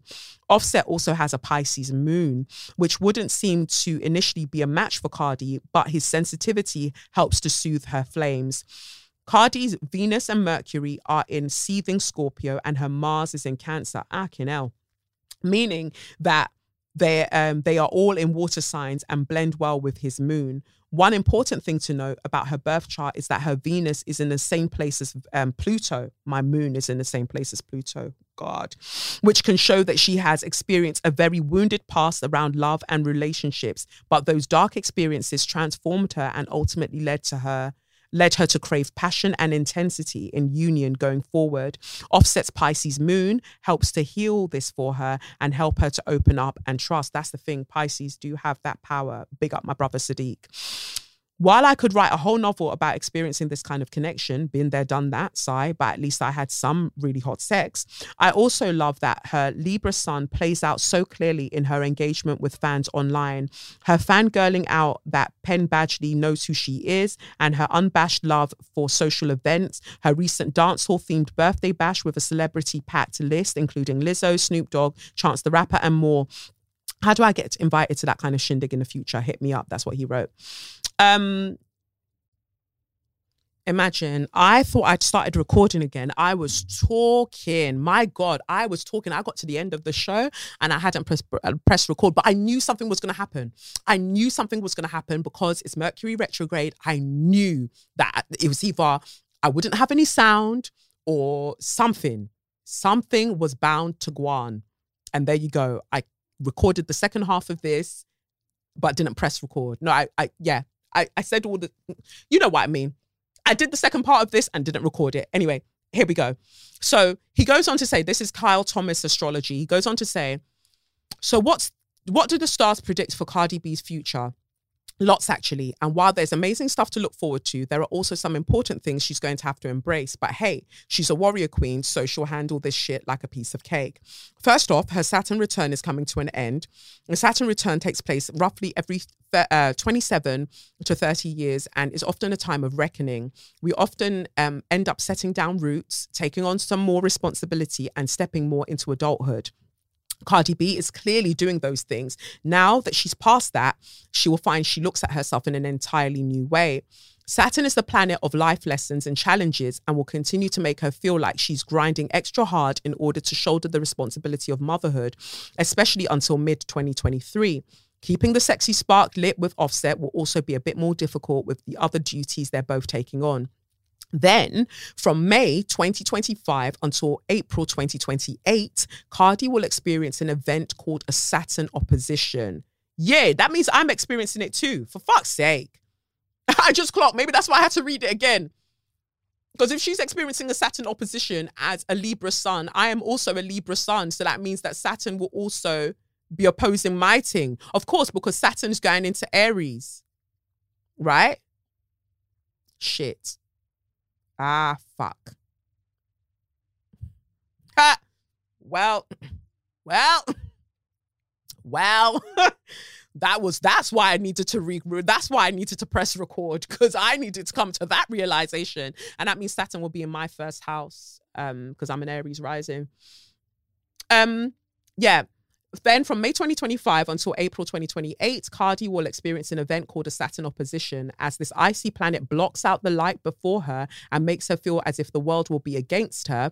Her most important relationships will be especially tested then, and she will need to prioritize self care. Speaking of partnerships, she will experience eclipses representing destined shift um, shifts around this area of life in 2023 and 2024. Yet we're literally going through similar things, not like the same things, but the theme is similar. During this uh, these times, her relationship with Offset will be examined. This doesn't mean that they will break up, But if they aren't on solid ground, things will get rocky. The best part about this is if they get through this period, they could truly be together forever. Uh, forever. To be honest, I'm not worried for Cardi B. Nothing can keep her down, and that's why we can't get enough of her. Girl, Cardi, holler at me. Sister, my sister in astrology, holler at me. Because I feel like I'm a little bit further ahead just because um, I'm 37 and I think that she's 30, what, 31 or something. Holler at me, girl. I got you. I got you because I've been there, done that, got the t shirt. Um, but that Saturn opposition is very, very interesting to me. But I think because then Saturn's actually in my first house, I don't know, I get the sense that it will actually, I'll mature greatly by also step into some kind of role or power. But we'll see. We'll see what that looks like. Because don't let me become mayor of London. You lot will cry. You lot will cry. You fucking idiots, you'll cry. Um, but my real ones, my charges, will be great. We'll have a great time. Um, but I don't know what's ahead. We'll we'll just have to see. Um, so we might as well move on to straw of the week, aka suck your mum. Um, I, as I said previously before it cut out, um, oh, this is interesting, isn't it? Mark Zuckerberg is reportedly building a massive 100 million pound compound in Hawaii, a colonizer, with an underground bunker uh, and a blast resistant door and has an escape hatch. Um, the 5,000 square foot underground bunker will be self sufficient with its own energy, food, and water supply. It's everyone was saying it's kind of like that show, isn't it? The again, I've forgotten the name of the show, but you lot were watching it and you said you didn't get what was happening. Leave the world behind. That's the one. Yeah. And I feel like that is very indicative of where we are headed. You know, like when I was saying about the Freemasonry and like the secret societies and things like that the have and the have nots, the disparity will be very, very, it will grow even more, it will become even greater when Pluto enters into Aquarius. So over the next 20 years from January, things are going to be wild. And so you're going to want to go off in little groups and communities and groups of people will govern themselves. But a lot of the rich are going to go underground. Did you see Beyonce's new place recently? She got a new there was this picture of her new home and people were making jokes about the fact that like it didn't look like much on top but that's because it goes down like it's underground right? So a lot of these people are clocking what is about to happen especially because they have so much. People are suddenly going to turn the everyday people are going to turn around and be like wait why do you have so much and i have so little? And then it's all going to be popping off. And also because they know where they're head where they're headed within the military industrial complex how many how many more wars they want to have they'll protect themselves by going underground. And then it's the rest of us fuckers that are, are like on top of the ground we're the ones that are fucked. They know all of this so be aware um it says here nobody working on this project is allowed to talk about what they're building. Almost anyone who passes compound security, from carpenters to electricians to painters to security guards, is bound by a strict non disclosure agreement. People, my people, I want to me, my my dons, pay attention. Pay attention. Nothing is by chance. Yeah pay attention. See, I didn't say that the first time when I thought I was recording, but you know, now I remember to say it. So yeah, my straw of the week, I said, well, now I want to say that fuck Elon Musk as well, because he says here DEI as in diversity inclusion initiatives. Um, must die. He said DEI must die. The point was to end discrimination, not to replace it with different discrimination. Diversity, equity, and inclusion are propaganda words for racism, sexism, and other isms. This is just as morally wrong as any other racism and sexism. Changing the target class doesn't make it right. Some of you are so fucking stupid. Elon is so fu- and you see, you don't have to be smart to have a lot of money in this life. Can you see? Idiot. And this and this again, oh, that's another point that I didn't make the first time. Can you see this drive, this drive towards fascism? It's not, it's not a joke. It's it's not a coincidence. One of you sent me a letter. Oh, Spirit, I see why you weren't letting me record the first time. I wasn't saying the things. I was cussing but I wasn't saying the things. So one of you sent me a letter, a baby person sent me a letter that I wanted to bring up. Um, you said here, dearest Kelechi, I hope this email finds you well and blessed. I wanted to reach out again to let you know that you've been a beacon of light during these challenging times. I'm intrigued by the recent trend where some individuals in the New Age spirituality community are embracing Christianity, renouncing practices like tarot, crystal, meditation, astrology, and even affirmations as demonic. I've stumbled upon discussions of renounced witches, interviews on Twitter slash X, but I'm steering clear of fear inducing clickbait. It feels like, as a cultural thing, we take three steps forward only to find ourselves taking seven steps back. Also, isn't it ironic that a lot of these practices originate from Africa, such as Kemetic yoga. This yoga was practiced 2,000 years before arriving in India, which many people associate yoga with. The African foundation to this practice can be seen inscripted in the walls of the pyramids throughout the world and has the power to rejuvenate, heal, and restore your mind, body, and spirit to its natural frequency and resonate the balance of Maat balance of life itself or even astrology and the three wise men, early medieval written legends report that one of the three kings who paid homage or paid homage to the child Christ, to the Christ child in Bethlehem, was from Africa. Also, it has been reported that the men were likely accomplished astrologers watching the stars for sign uh, for signs of a king's birth. Honestly, when you mentioned ending the pod, uh, podcast, I half expected a surprise announcement of a conversion to Christianity. Nonetheless, I am genuinely happy that you're prioritizing yourself. I've seen you advocate and defend people online who are very quiet when you are attacked. It's not fair and you shouldn't be a martyr. You can count on my support for your new membership platform, and I'm looking forward to seeing you flourish in 2024. Thank you. So, for clarity, I don't have to convert to Christianity because I didn't necessarily like a, like eschew or denounce Christianity. I keep saying like I'm not trying to force anything. Like I'm just letting life lead me where life wants me to be, letting God lead me where God wants me to be. I don't I don't try to ascribe to anything staunchly because I feel like there are different things that I'll change in, you know, in various forms, um, if that makes sense. But the reason, thank you for sending that letter in, by the way. The reason I wanted to read it out is because, like I said, none everything is connected the shift, the push that people are making towards um, going back in their minds to Christianity is because of the rise of white supremacist um, ideologies. Like even more so, like it's it's death rattle, it's death knell. The the the dying groans and moans of white supremacy is what we are now seeing. And so, in its last bid attempt at power, this last power grab is to encourage everybody back towards Christianity. Um, and so they can believe in teachings that make them, how do I explain it? There are certain ways that the Bible is currently um, interpreted that allows for the societal inequity that we are witnessing. Oh, don't worry if you suffer now, you'll get your benefits in heaven. Rare, rare, rare, rare, rare, rare, rare, rare. And people want power. People are tired of not having power. And the thing is, Christianity, the way that it's been purported under, you know, within white supremacy, affords people power. So they're going to gravitate towards it.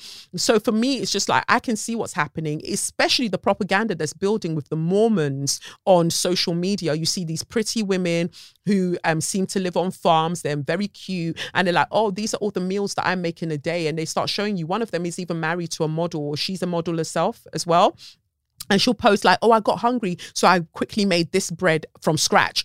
And they're doing all of these things, and these young women are watching them. These young girls are watching them, going, "Oh, that looks like an amazing life," not realizing that they're devout Mormons, and there's something there that you're not realizing that's going on.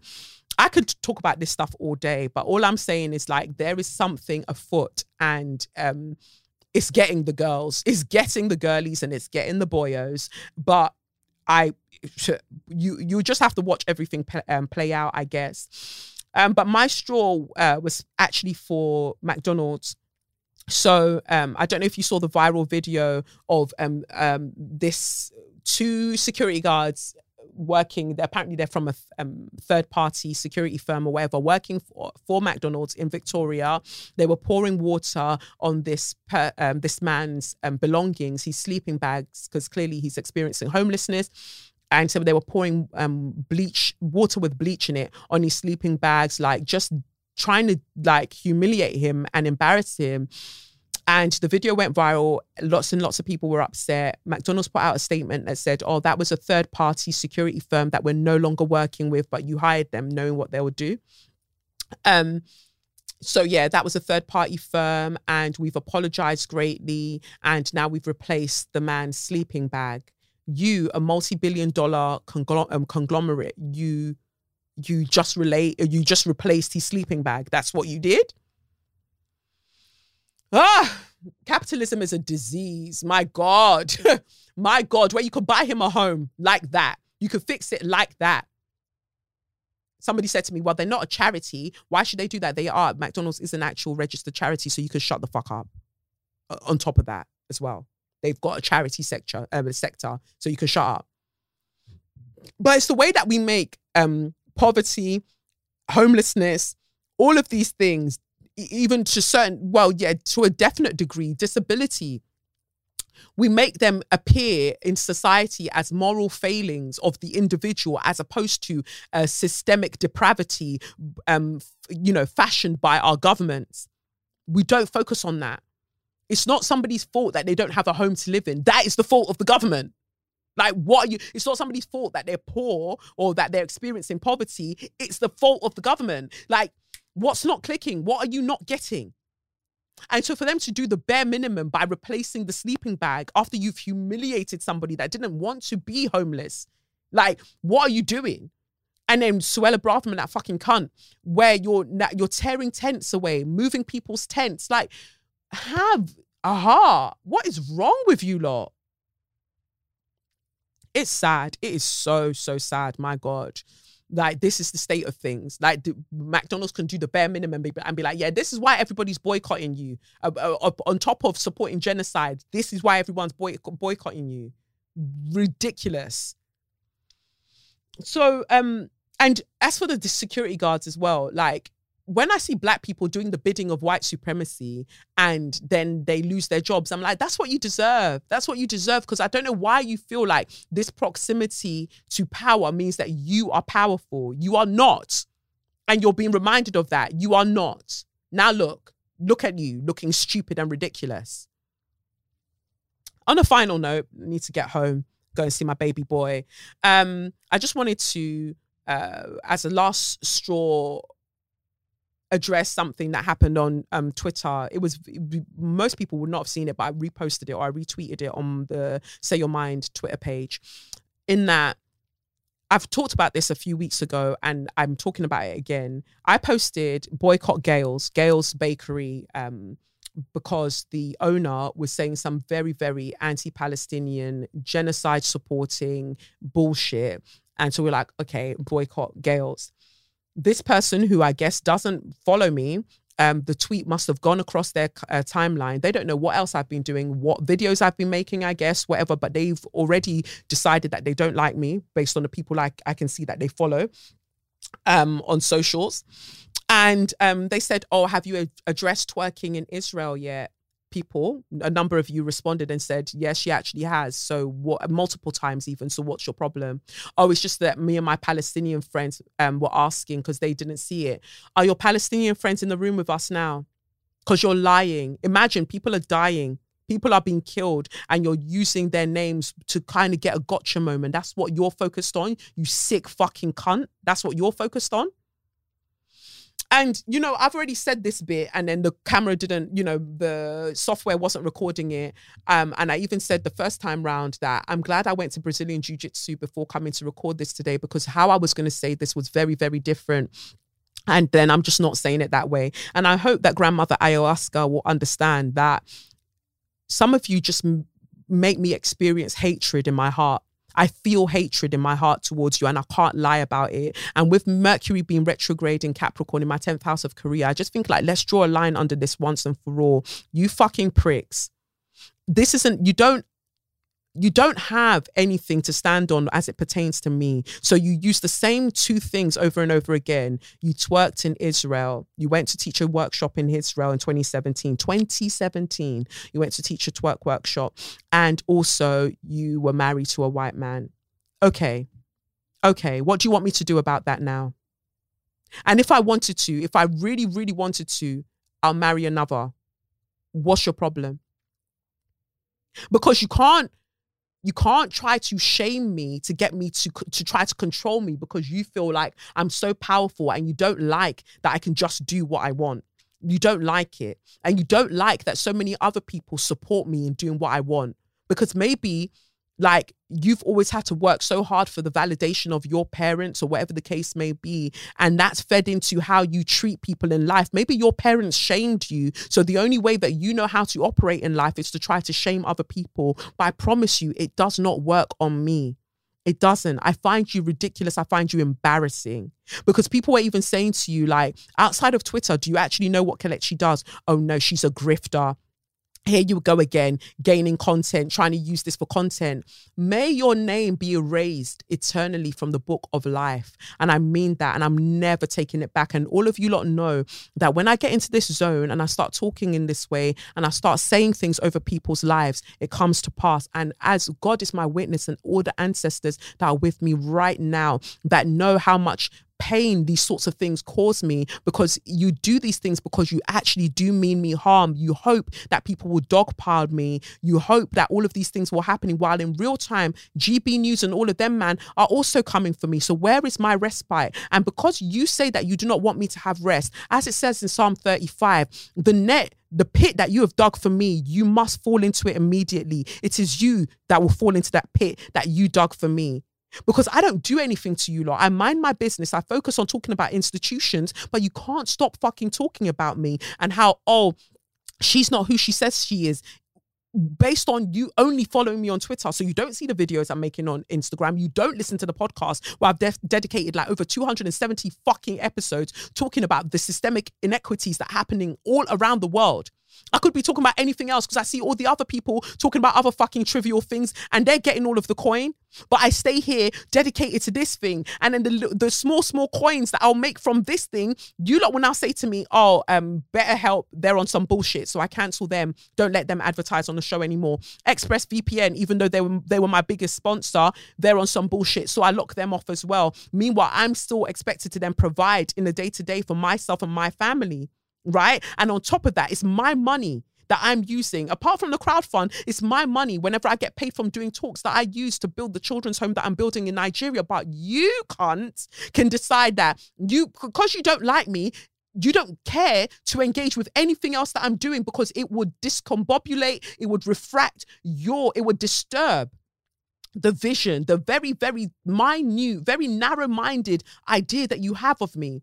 You don't want anything to disrupt that but you're looking ridiculous. And that's why I called you an idiot on the timeline. You're an idiot. Upon all the SOAS that you went to for university, you studied this, you studied that, nothing can educate that soulless void that happens to be the space within you. Nothing can educate you there. And we need to talk about how certain factions of the black community, based on wherever they are geographically on the continent of Africa, you have such internalized anti blackness that you specifically direct towards dark skinned, usually West African women, and nobody calls you out on it. You can just do this because you're allowed. It's getting very, very weird. It's getting weird. You'll talk about, oh, but didn't you go and twerk in, in Israel in 2017? Yes. Yes. I opened my studio, my first studio in 2016. January 2016, I wanted to go and teach a workshop in Manchester. The woman was so rude to me that I posted what she said to me. It went viral. Everyone was like, you should open your own space. I ended up then, that happened January 2020, sorry, 27, 2016. January 2016. By August 2016, I'd opened my first studio because that's what I'm about. I get shit done. After opening it, after a year, I realized needed to close it to open somewhere else, open somewhere bigger. People are asking for me to come and teach twerk workshops all over the place. So this girl asked me, "Oh, will you come and teach my my studio? Come and teach my people in Israel?" I said, "All right, cool. I'll come through. Oh, I'm also organizing a competition. Will you help me judge that? All right, cool. I'll come through." I w- needed to go like in terms of I went and I saw what, what my eyes saw my ears. I saw what I needed to see, and I said, "Rah, okay, never again." But that was my journey. And I won't take my journey back. That was my journey. I'm sorry that you lot came out of your frowsy front mums and you knew everything from the fucking beginning. The whole point of this is that I say all the time that I'm a dickhead in recovery. I'm sharing with you the path that I'm following to unlearn and to learn the, to unlearn fuckery and to learn the things that I need to know so I can be of service to this earth. But because you've decided that I'm some influencer bitch, that that's this and that, that's what you want to focus on about your typing to me. Oh, here you go, wanting to make content. You jumped into my mentions. You jumped into my mentions moving mad. And then when you met actual madness, you're now backtracking and blocking. What the fuck? I thought you were about it. Oh, and this is my issue with you. Everything about you is you resort to insults instead of, you know, listening and learning. You think I'm going to learn from you, cunt. You were never about teaching because you didn't even do your research as to how much I've already learned because you're only focused on your little Twitter page. You don't know this weird self righteousness that some of you have. That's you're like, oh, well, I've been political from day and I've known this and I'm well done. Clap for fucking you. Well done. But where we know that you're failing is that when other people are learning, you don't like it. You don't like it because you actually you've crafted an identity out for yourself to be this person that knows it all. Nobody likes to know it all.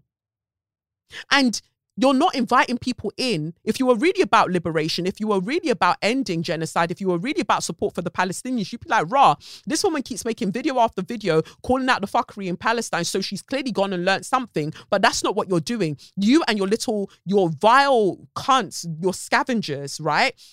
You lot are turning around and going, oh, but what about didn't you teach a twerk workshopping? Did I did I go and twerk on Netanyahu? Or did I go and did I go and twerk for the IDF? I need to understand what it is that you lot are saying. Because you'll talk about this um this um colonial settler this uh, this um you know this occupation that's happening as if the America that you go to constantly that also isn't a settler state that they aren't they didn't commit genocide and kill all of uh, kill a large number of the indigenous people to that land but you shift the goalpost when you need to we're all learning. We're all trying to be less of a dickhead so we can be the best people that we can be for this planet, for the people who inhabit this planet. But you don't actually want people to learn because your little flimsy self esteem has relied so long on I am the political girl and that's my bag. I hope that eyeshadow that you're wearing on your eyelids, I hope it falls inside your eye. Like just causing you constant discomfort. I have to just own the fact that I do. I genuinely, I have to admit it. I hate you lot. I hate you. I do. Hatred is not a thing that I like to feel. I try I try to as much as possible if someone's making me feel some type of way or I feel some type of way about somebody I try to distance myself go and process those things but I genuinely hate you lot because you don't want good for humanity you fixated on me and I don't understand why well I do because I'm a fucking big deal like let's be real right like, who else can solo hold down a show and talk for however length of time and the people them are listening? That's how I've been blessed. We all have our different blessings. Lean in on your blessing, whatever it is, your degree that you study politics or whatever, lean in on that. But don't try and lean on my blessing because you're going to fall down and you're going to break something. Don't do that. I'm out here provide trying to provide for my son, trying to do this, trying to do that. GB News is calling me the new face of anti-white um, racism, this, that, and the other. I'm being attacked from all sides, and I just don't know what the fuck some of you lot want from me. And you're lucky that I'm not the kind of person that you think that I am, because there are certain things that I could say, and there are certain ways that I can move that you don't even realize. There's so many things that I know that I experience that people have done to me that I don't come on this pod, uh, podcast and start blasting people. Like you don't understand how much grace I show in real time because I have to stay away from whichever PR some of you think that you have of me. Fuck you fuck you for an eternity. And whatever ill will you wish upon me, whether you're on a burner or otherwise, right? I wish it upon you and your household a thousandfold. I do. And I'm not taking it back. And I know that grandmother ayahuasca or the ancestors spirit will understand why I'm saying this because it's get it's so unfair. It's so unfair and it's so tiring. Get a fucking job. I'm a grifter. Your mother is the grifter because she took one janky egg and your father's discombobulated, godforsaken sperm and they created you. You were the contribution that they can make to humanity. You fucking mean spirited cunts. You. Like, it's disgusting to try to use genocide as your little haha, but didn't you do this? Yes, I did. Now get the fuck over it. Move on. And if you don't want to move on, stay in the time warp that you're in, but leave me the fuck out of it. I just want to continue learning and growing and being better than I once was. That's it. I don't want to know what you have to say. I don't care. Because my issue with you lot is not that your information is inaccurate, it is incomplete. Kelechi's obnoxious, yes, and Kelechi's a bitch, yes, and finish the fucking statement. I'm fed up. I'm fed up. And I don't want to know anymore. The next time any of you ask, oh, but didn't you? I'll say no. No, have you apologized for going to Israel? I'll say no. I'll say no because at this point, you don't care whether I have apologized or whether I have addressed it or otherwise. You don't care. You actually just don't care because you've already got an in like an image of you in my or an image of me in your mind that she's this influencer. So all she cares about is attention. Fam, I could stand still and say nothing and I'd still get attention. Why? Because I'm that fucking bitch. I'm that guy. I'm that Ross Clark guy and that's nothing's to change it. Nothing's to change it because when I stepped upon this earth, they already said, the ancestors been said, or the Orishas been said that this was my destiny, and there's no fucking idiot that's going to get in my way. I will continue to grow and I will continue to be the best person that I can be for all of the people on this earth in whatever capacity I can be that. And there is no stupid motherfucker that's going to stop me on my path because they don't like me. Oh, I don't like her. Fuck you. Fuck you. I don't care. I don't care. Just stop talking to me. If you don't like me, just pretend I don't exist. I know it's going to be extremely hard, but just pretend. Because while you're so sure that I'm so disingenuous, you're following some of the most disingenuous motherfuckers on the planet. I just had a quick scroll through the people that you follow and I was laughing to myself. People who are telling you lot on, on the timeline, oh, thank you for correcting me about not joining that particular, you know, initiative or whatever, whatever. Meanwhile, they're asking, they're crying behind the scenes, telling telling my people them to still give them the money. They still want the money behind the scenes, but they're talking to you lot on the timeline that they don't want the money. Then you've got that idiot that ugly bitch that he'll be hiding behind his gay identity while he's there being horrible to dark skinned black women. People, black women who were supporting him when he was going through his own things. These are the kind of people that you follow the Ash Sarkars, the this, the that, who don't like opinionated black women. They don't. They get very, very nervous. They get very, very jumpy. But you lot will do your whole self righteous thing that we're just so political and we know everything. But those who really know know that they know nothing. And those who think they know, they're the ones that know nothing. And I've accepted that I don't know anything. And I'm a student of this life and I'm a child of this universe. And I'm just going to continue doing what I need to do. But you stay there with your nasty, nasty, vile, just disgusting souls. I, do you even have one? I don't know. But I say all of that. And then I've still got to come back to the fact that some way, somehow, whatever truth you need to see about me, you'll see it eventually. But when you see it, don't talk to me. Stay far away from me. I don't want to know. I give up. I don't want to know. Stop talking to me.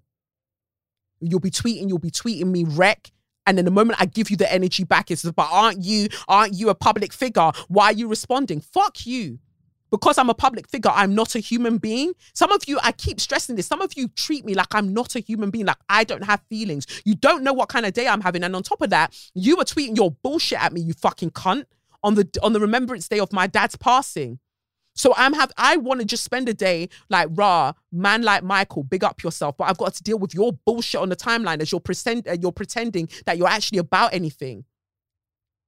And this is what I'm saying. Like, for the joy that you try to steal from me, a thousandfold, I want that joy extracted from every facet of your life.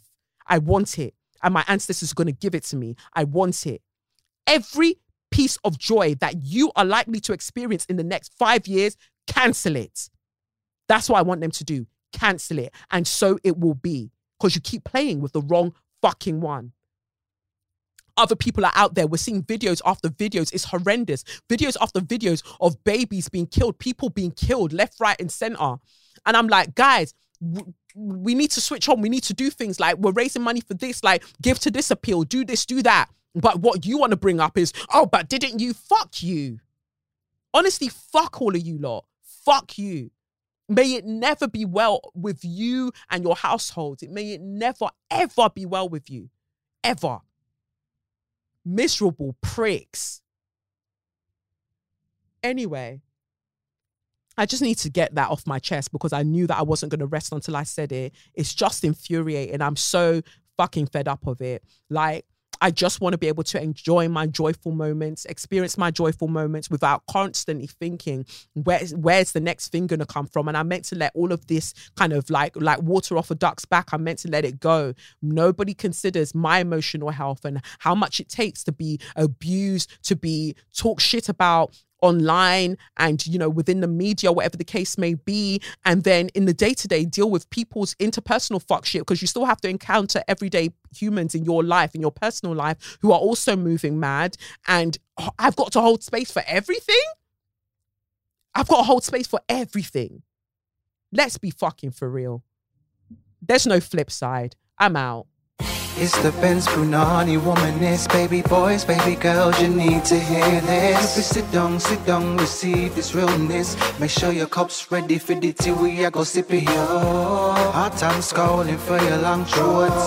You might learn something you never know. Could let you find, and she's one of a kind. Don't say you mind, say you mind.